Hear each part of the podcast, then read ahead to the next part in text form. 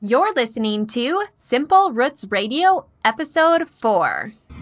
You need to fake it until you become it. Believe it and trust yourself so much so that you actually shape yourself into being that confident, strong, smart, healthy, happy person you have inside of you.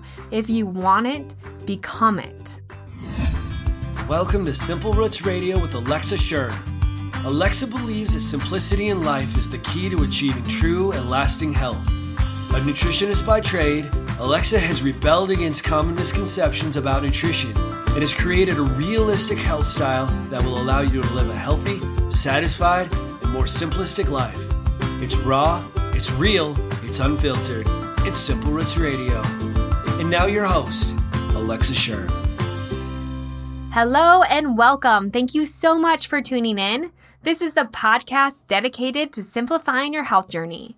While the topic of nutrition is always central to our discussion, we're also going to dig into personal development, living a purpose driven life, simplification, and making real and honest changes that can be sustained for life. Today's episode is all about stress and flipping traditional advice on how to cope and deal with stress on its head. We're going to learn how to embrace stress. And this topic means so much to me, and I know you're going to get so much out of it, just like I have. And so, we're going to talk about three things in this lesson why stress is unavoidable and how it's helpful and harmful to our body. We're going to learn the ways in which you can embrace stress. And number three is a topic I think is very fascinating, and that is can we fake it to make it? So let's get started. Stress. We've heard about the negative consequences of stress for so long. Heck, some of us have lived with stress for so long that it seems like a never ending battle. So, just to tell you my story, this last year has been one of the hardest years of my entire life. Fortunately, I feel like I'm kind of coming on the other side of it, but it had to do with stress and being overly stressed and not dealing with that stress well or at all. In fact, I would even say that I hit my lowest point I've ever hit, my rock bottom to date. I hope I don't have to go back there. But through that, I've learned a lot, and I want to share that with you today. Just to give you a little insight into my life, I've been an entrepreneur since I graduated from college. I started my own business right away, which is great, but it has a lot of negative or stressful points to it. One, I was constantly trying to find work. I was always worried that I wasn't going to have enough income to pay my bills, and yet, all while I was trying to be innovative and creative, bringing the latest and the best information I could to help other people.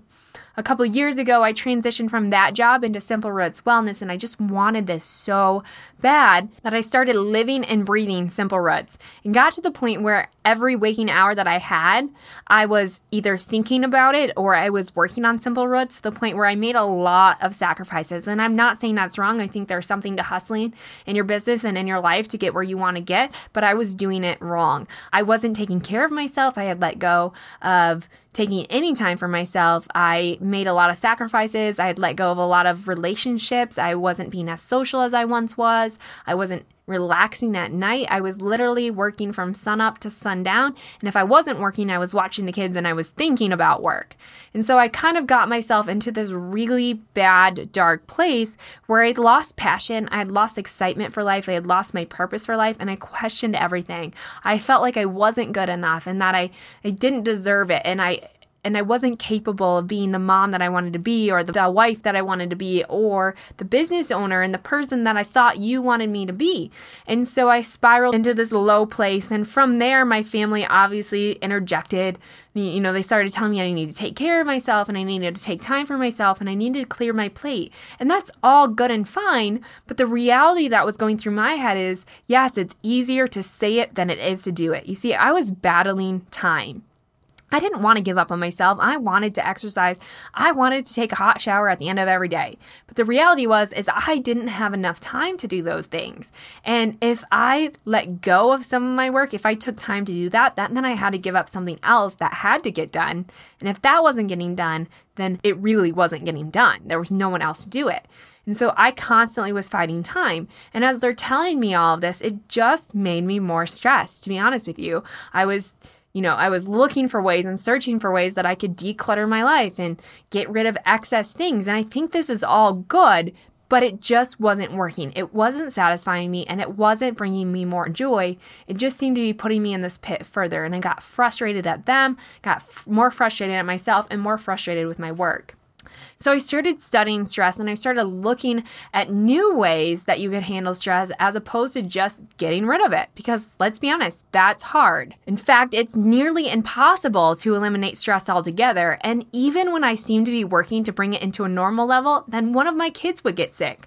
A new project would come up, snacks would be needed at school, and this perfect day I had created was over.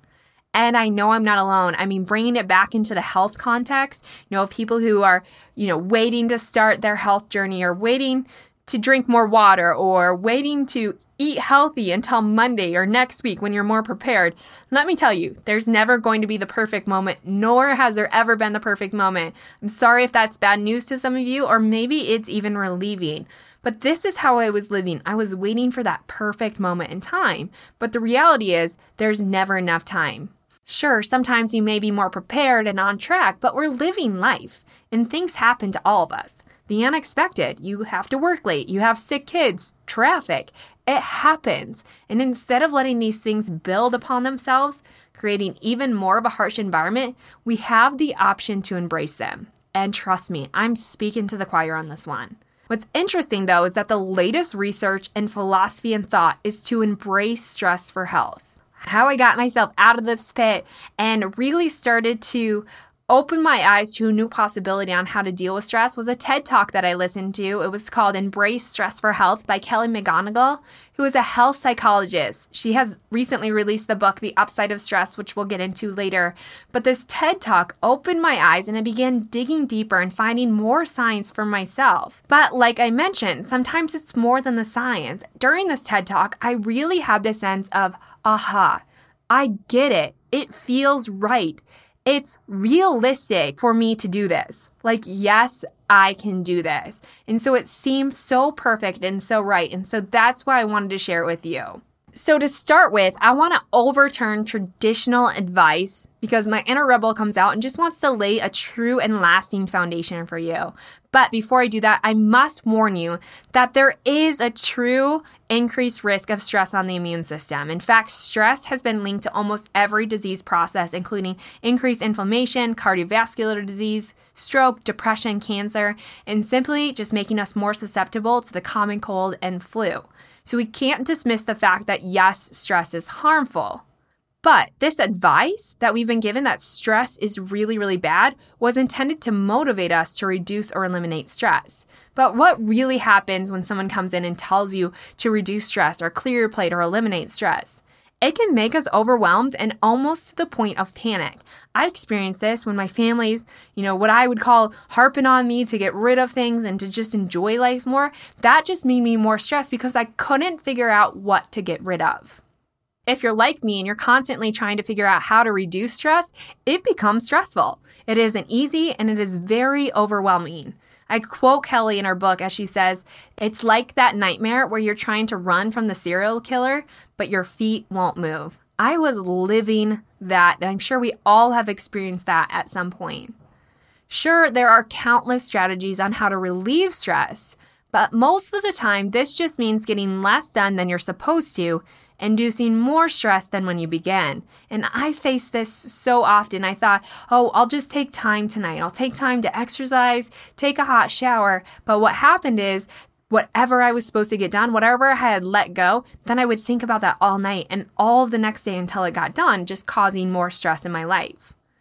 So, the controversy that hinges this traditional advice just to let go or to overcome or cope with stress, and the new advice to embrace stress came from a study that estimated nearly 20,000 Americans who were a year from dying, not from stress, but from this toxic combination of having a very stressful life and viewing stress as harmful. What they found was that mortality was greater in those people who viewed stress as harmful than those people who just learned to embrace stress. That's fascinating. So basically, the bottom line is if you view stress as harmful or something we need to avoid, you actually increase your mortality than if you just embrace stress.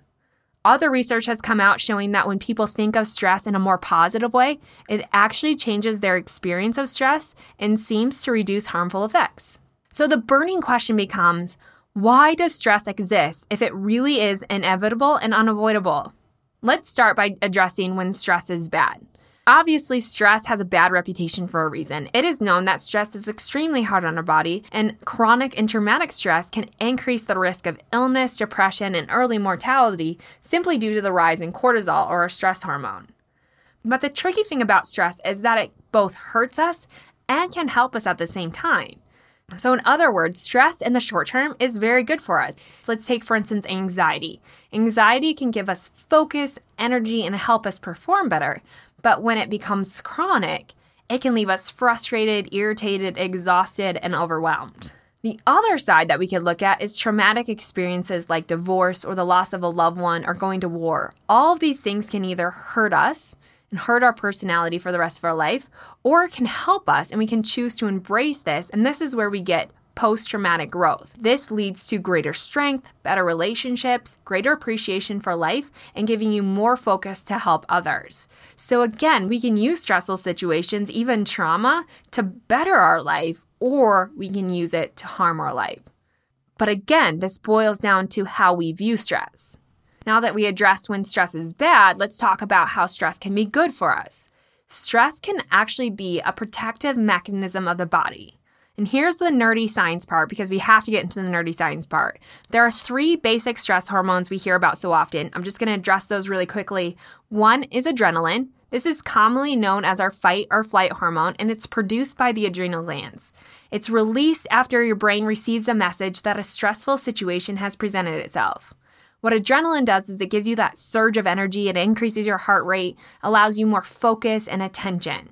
Norepinephrine is the second hormone, and again, this one is very similar to adrenaline as it gives you more focus, it generally makes you more responsive and more aware of your surroundings. It kind of acts like a backup to adrenaline. The third hormone is most commonly associated with those negative long term associations, and that's cortisol. Cortisol is produced by the adrenal glands. It takes a little bit more time to be released by the body, minutes rather than seconds, to really feel the effect of cortisol. Cortisol really is a survival mechanism of the body.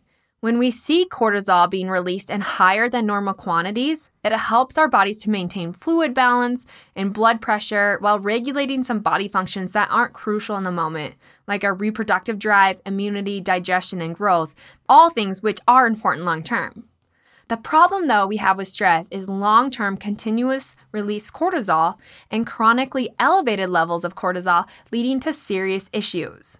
Too much cortisol, as we mentioned, can lead to cardiovascular disease, suppress the immune system, increase blood pressure and blood sugar, decrease libido, and produce acne and contribute to obesity.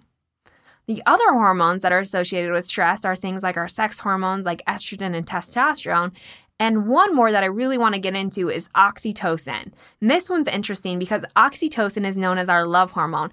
We generally think of it being released in response to good feelings, happy thoughts, flirting with someone, getting a hug, all things that deal with social positive interactions.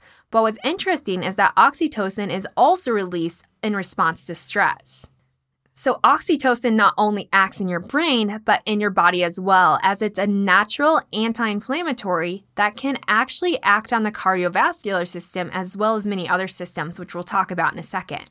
But get this during stressful situations, oxytocin actually helps your heart cells regenerate and heal from stress induced damage. So, this stress hormone actually helps you strengthen your heart. But this only happens when you change your view of stress and flip it to embrace it or make it positive. So, if we embrace stress, if we just change our mentality about if stress is harmful or positive, and we look at embracing stress and using it positively, we can actually see a lot of benefits come into the picture from stress. One is, like we mentioned, it helps your heart. Basically, it helps your heart or your cardiovascular system to deliver more oxygen and energy to every cell in the body. The pituitary glands release oxytocin, which improve your mood, give you courage, enhance empathy, boost intuition, and makes you want to strengthen social bonds. The adrenal glands release hormones such as adrenaline and cortisol that help you cope with stressful situations and also release DHEA, which help you recover from stress in a way that makes your brain more resilient. So it's true, we get better at stress by going through stress. It helps your senses, your eyes dilate, letting in more light, and your hearing sharpens. You're more focused, concentrated, and you have a better understanding of what's happening around you. And the gut, which this is fascinating. Those feelings of butterflies in your stomach when you're gonna meet someone new or you're gonna go on stage, that's actually a stress response in your GI tract, which is trying to get intuition involved. So, yes, stress can be extremely helpful in your body, but it can also be harmful. It all comes down to how you perceive stress and how you deal with stress and how you embrace it. The grim reality we all must face is that stress is always going to be a part of life. But choosing to embrace and accept it rather than trying to eliminate it can ultimately make you happier, healthier, and more likely to succeed and just be an all around better person. It has even been proven that embracing this concept of stress can make you stronger, smarter, and happier. But what we have to understand is that there's two seemingly opposite things that can be true at the same time. One, it can be true that going through something stressful can make you sick and depressed. Or number two, it can also be true that the same stressful situation can make you stronger, more compassionate, and more resilient over time. But it all comes down to how you view stress. The bottom line don't get rid of stress, just make yourself better at managing it. So that sounds all good and well, but how do we actually embrace stress? I'm going to give you some tips on how we can take this information and flip from viewing stress as harmful to how we can actually learn to embrace it. Number one is start by viewing stress as helpful rather than harmful. I know that sounds like a lame tip, but it's so true. Our mindset matters, and what we believe about a situation or circumstance makes all the difference. So we have to view stress as helpful. Let's take, for instance, leaders. People who have been defined as leaders have something in common. They all manage stressful situations very well. In fact, when we study their biology, their testosterone levels actually increase and their cortisol levels or those negative stress hormone can decrease, and that's in the midst of a stressful situation. So essentially, they can become less stressed upon entering a stressful situation where it's the opposite of other people. Say you're going into a job interview and you're nervous about it and you don't feel confident about it, naturally you're going to be more stressed going in there than someone who feels confident and ready, even if they aren't overly prepared. So your confidence is going to make a difference. Again, how you think about stress will determine how you respond to stress. To look at this another way, let's think about common ways in which we can think about stress that are harmful one is some people just drink away their stress or they drink to release stress. They want to escape at the end of the day, so they use alcohol to do that. Number two is procrastination to avoid stress. This is my go to. I'll procrastinate if I'm nervous about something, or if I'm avoiding something, or if I'm worried I'm going to fail at something. I will just sit on it for weeks and days and months until I overcome that fear and I just do it. But procrastination is my go to. And sometimes it has to do with number three, which is imagining the worst case scenario. If you're a worst case scenario person, you are not alone. It's funny because my sister and I, we do this to each other other, we'll call each other up and we'll be like, hey, I know this is going to sound funny, but what if? Or do you think this could happen? And it always goes to that worst case scenario. So, those three things are very harmful in the way that we deal with stress, but they're very, very common. We do this in avoidance of stress. But what one study found is that living with the goal to avoid stress actually increases long term risk and outcomes like depression, divorce, and getting fired. In contrast, viewing stress more positively seems to encourage people to cope in ways that help them thrive, such as finding the meaning in it and seeking social support, being creative, and coming up with solutions to the stressful event. But is it really as easy as telling ourselves stress is good for us? And the book Kelly wrote, The Upside of Stress, she goes through three of the most helpful mindset changes towards stress that go far beyond just general positivity. And I thought these were really helpful. One is to view your body's stress response as helpful, not debilitating. Essentially, taking the energy you get from stressful situation and using it as positive, not using it as fatigue. Number two is to view yourself able to handle and even learn and grow from stress in your life. This is huge, and we're going to come back and talk about that because I think this is such a valuable point. But before we get there, there's number three to view stress as something everyone deals with, not something that proves how uniquely screwed up your life seems. We all have stress. Every single one of us has stress. No one is out of the woods on this. We're all dealing with something. We've all been through fire. We all manage to come out the other side, but it's how you come out the other side. Is it coming out positively or negatively? No, you're not alone. That there's someone out there who has a unique situation similar to yours, and we all go through things in life. But what is cool about all of this is that the research shows that we can change our attitudes and quickly around stress even if you are a worst case scenario kind of person, there is hope for you. But I think what the most important point she made is viewing yourself able to handle stress. And I think this is where we go wrong a lot of the times where I know I go wrong is I just lack confidence in situations. I lack confidence with myself, with my ability to know whether I can succeed, and I just constantly go back to failure. I can't do this. I'm not confident. I'm not capable. I don't deserve this. And that's where my mind goes. I start telling myself all these lies. But I think it's pretty interesting if we relate our stress hormones back to our confidence level. Let's look at the difference between men and women for a second. Scientifically, men tend to handle stress better than women. And this is due to their confidence levels, right? A man's ego, they tend to be more confident in the situation, which means they have less stress in the situation they do better. You see, so often we get this notion that I don't deserve to be here or I can't do something. We start feeding our minds with lies and we absolutely believe that we can't. And this is where we're going to talk about can we fake it to make it? There's some interesting research by Amy Cuddy, who's a social psychologist from Harvard, and she studied how much we can perceive about another human being simply by their posture. What they found was by researching confident poses versus inconfident or inferior poses. And they found that just opening up your body biologically changed your hormone levels. So, if we take, for instance, someone who stands confident, they're confident going into an interview, standing up on stage, they're very open and they tend not to hold their body very much. Think about someone who just won a race or scored a touchdown. They lift their arms, they open their body nice and wide.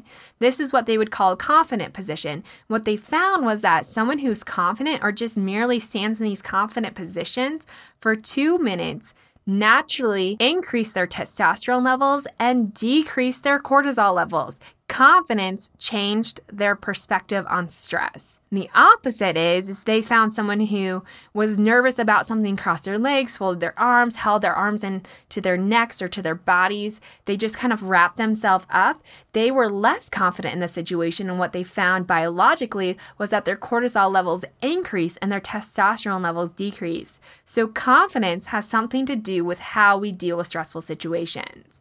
It's perceived what we think about ourselves that can actually determine our level of stress, which in the end has a huge effect on our health and on our weight. And so, whether you believe you are good at something or deserve to be where you are, if you stand confident in it, you can actually drop your cortisol levels and naturally become healthier. Similarly, if you want success, what if you simply fake success until you became success? It's not imposter syndrome or what we hear so often fake it till you make it. As Amy says, you need to fake it until you become it. Believe it and trust yourself so much so that you actually shape yourself into being that confident, strong, smart, healthy, happy person you have inside of you. If you want it, become it. So, my ending thoughts for you is one, we need to view stress as energy. Instead of taking it as negative energy and something that cripples and paralyzes us, use it as positive energy to change us and to shape us and to mold us into better people. Number two is connect with others. We can't forget social interaction, social relationship. This is huge for us and how we deal with situations, which goes into number three Remember, you're not alone. There are people out there who are ready to embrace you and to help you walk this journey. You are not alone in this. We all travel through stressful situations. Your life is not a wreck or a mess. You are not screwed up. This is just life and we have to learn to deal with it. Number four is to view stress as a chance to grow, taking those failures and turning them into positives. I feel like this is still easier said than done. I struggle with this, but it all boils down to my confidence levels. And number five is just slow down. We're doing too much. We're not taking enough time for ourselves and understand that we don't have to do it all or be it all, that we just have to stand confident in who we are and trust the process. So here's how to do it. When you believe that you can control your reactions, even if you can't change certain difficult circumstances, you're using stress effectively. Let me say that again. When you believe that you can control your reactions, even if you can't change certain difficult circumstances, you're using stress effectively. So it's time, my friend, embrace stress. Use it to mold and shape you to become the person you know you can be and are. Every day, I want you to fake that person you want to become until you become that person. And I know this can be controversial when we talk about fake it to become it. It's not imposter syndrome. It's really just believing in yourself so much in the process that you believe you are that person. So let me hear from you. What do you think? Do you think if you start acting becoming an imposter of a healthy person, living the life you desire, that you can actually morph your thoughts and mind into making the right decisions to become just that? I want you to send me an email and let me know what you think about this or or leave a comment on my Facebook page or to Twitter. Let's keep this conversation going and see how we can help each other to embrace stress and embrace who we really are and find more success in that. Also, don't forget to log into my blog, simplerootswellness.com. There is tons of healthy recipes. They're the most indulgent of healthy recipes. I promise they're family friendly and really delicious. Hopefully, you can find some value in that as well as the other health related articles on there. There's also some courses and programs that can help you lay that firm foundation for a realistic and healthy nutrition that can be sustained for life. Make sure you follow me on Facebook, Twitter, and Instagram can be found at instagram.com slash alexa schirm or at facebook.com slash simple roots wellness. And finally i would be forever grateful if you'd help me out and rate and review the podcast. This actually helps keep the podcast visible and findable by new people. If you give it a five star rating and leave a review, I'll be sure to mention you by name in an upcoming episode and a small way to say thanks. To rate and review the podcast, just visit simplerootswellness.com slash iTunes or simplerootswellness.com slash Stitcher. Also, make sure to send me those questions. I'll be sure to answer them in the upcoming episode and keep me informed on what steps you're taking to become a better you and live a simple, healthy life. Until next time, my friend, take action and become your best you. Thanks for listening.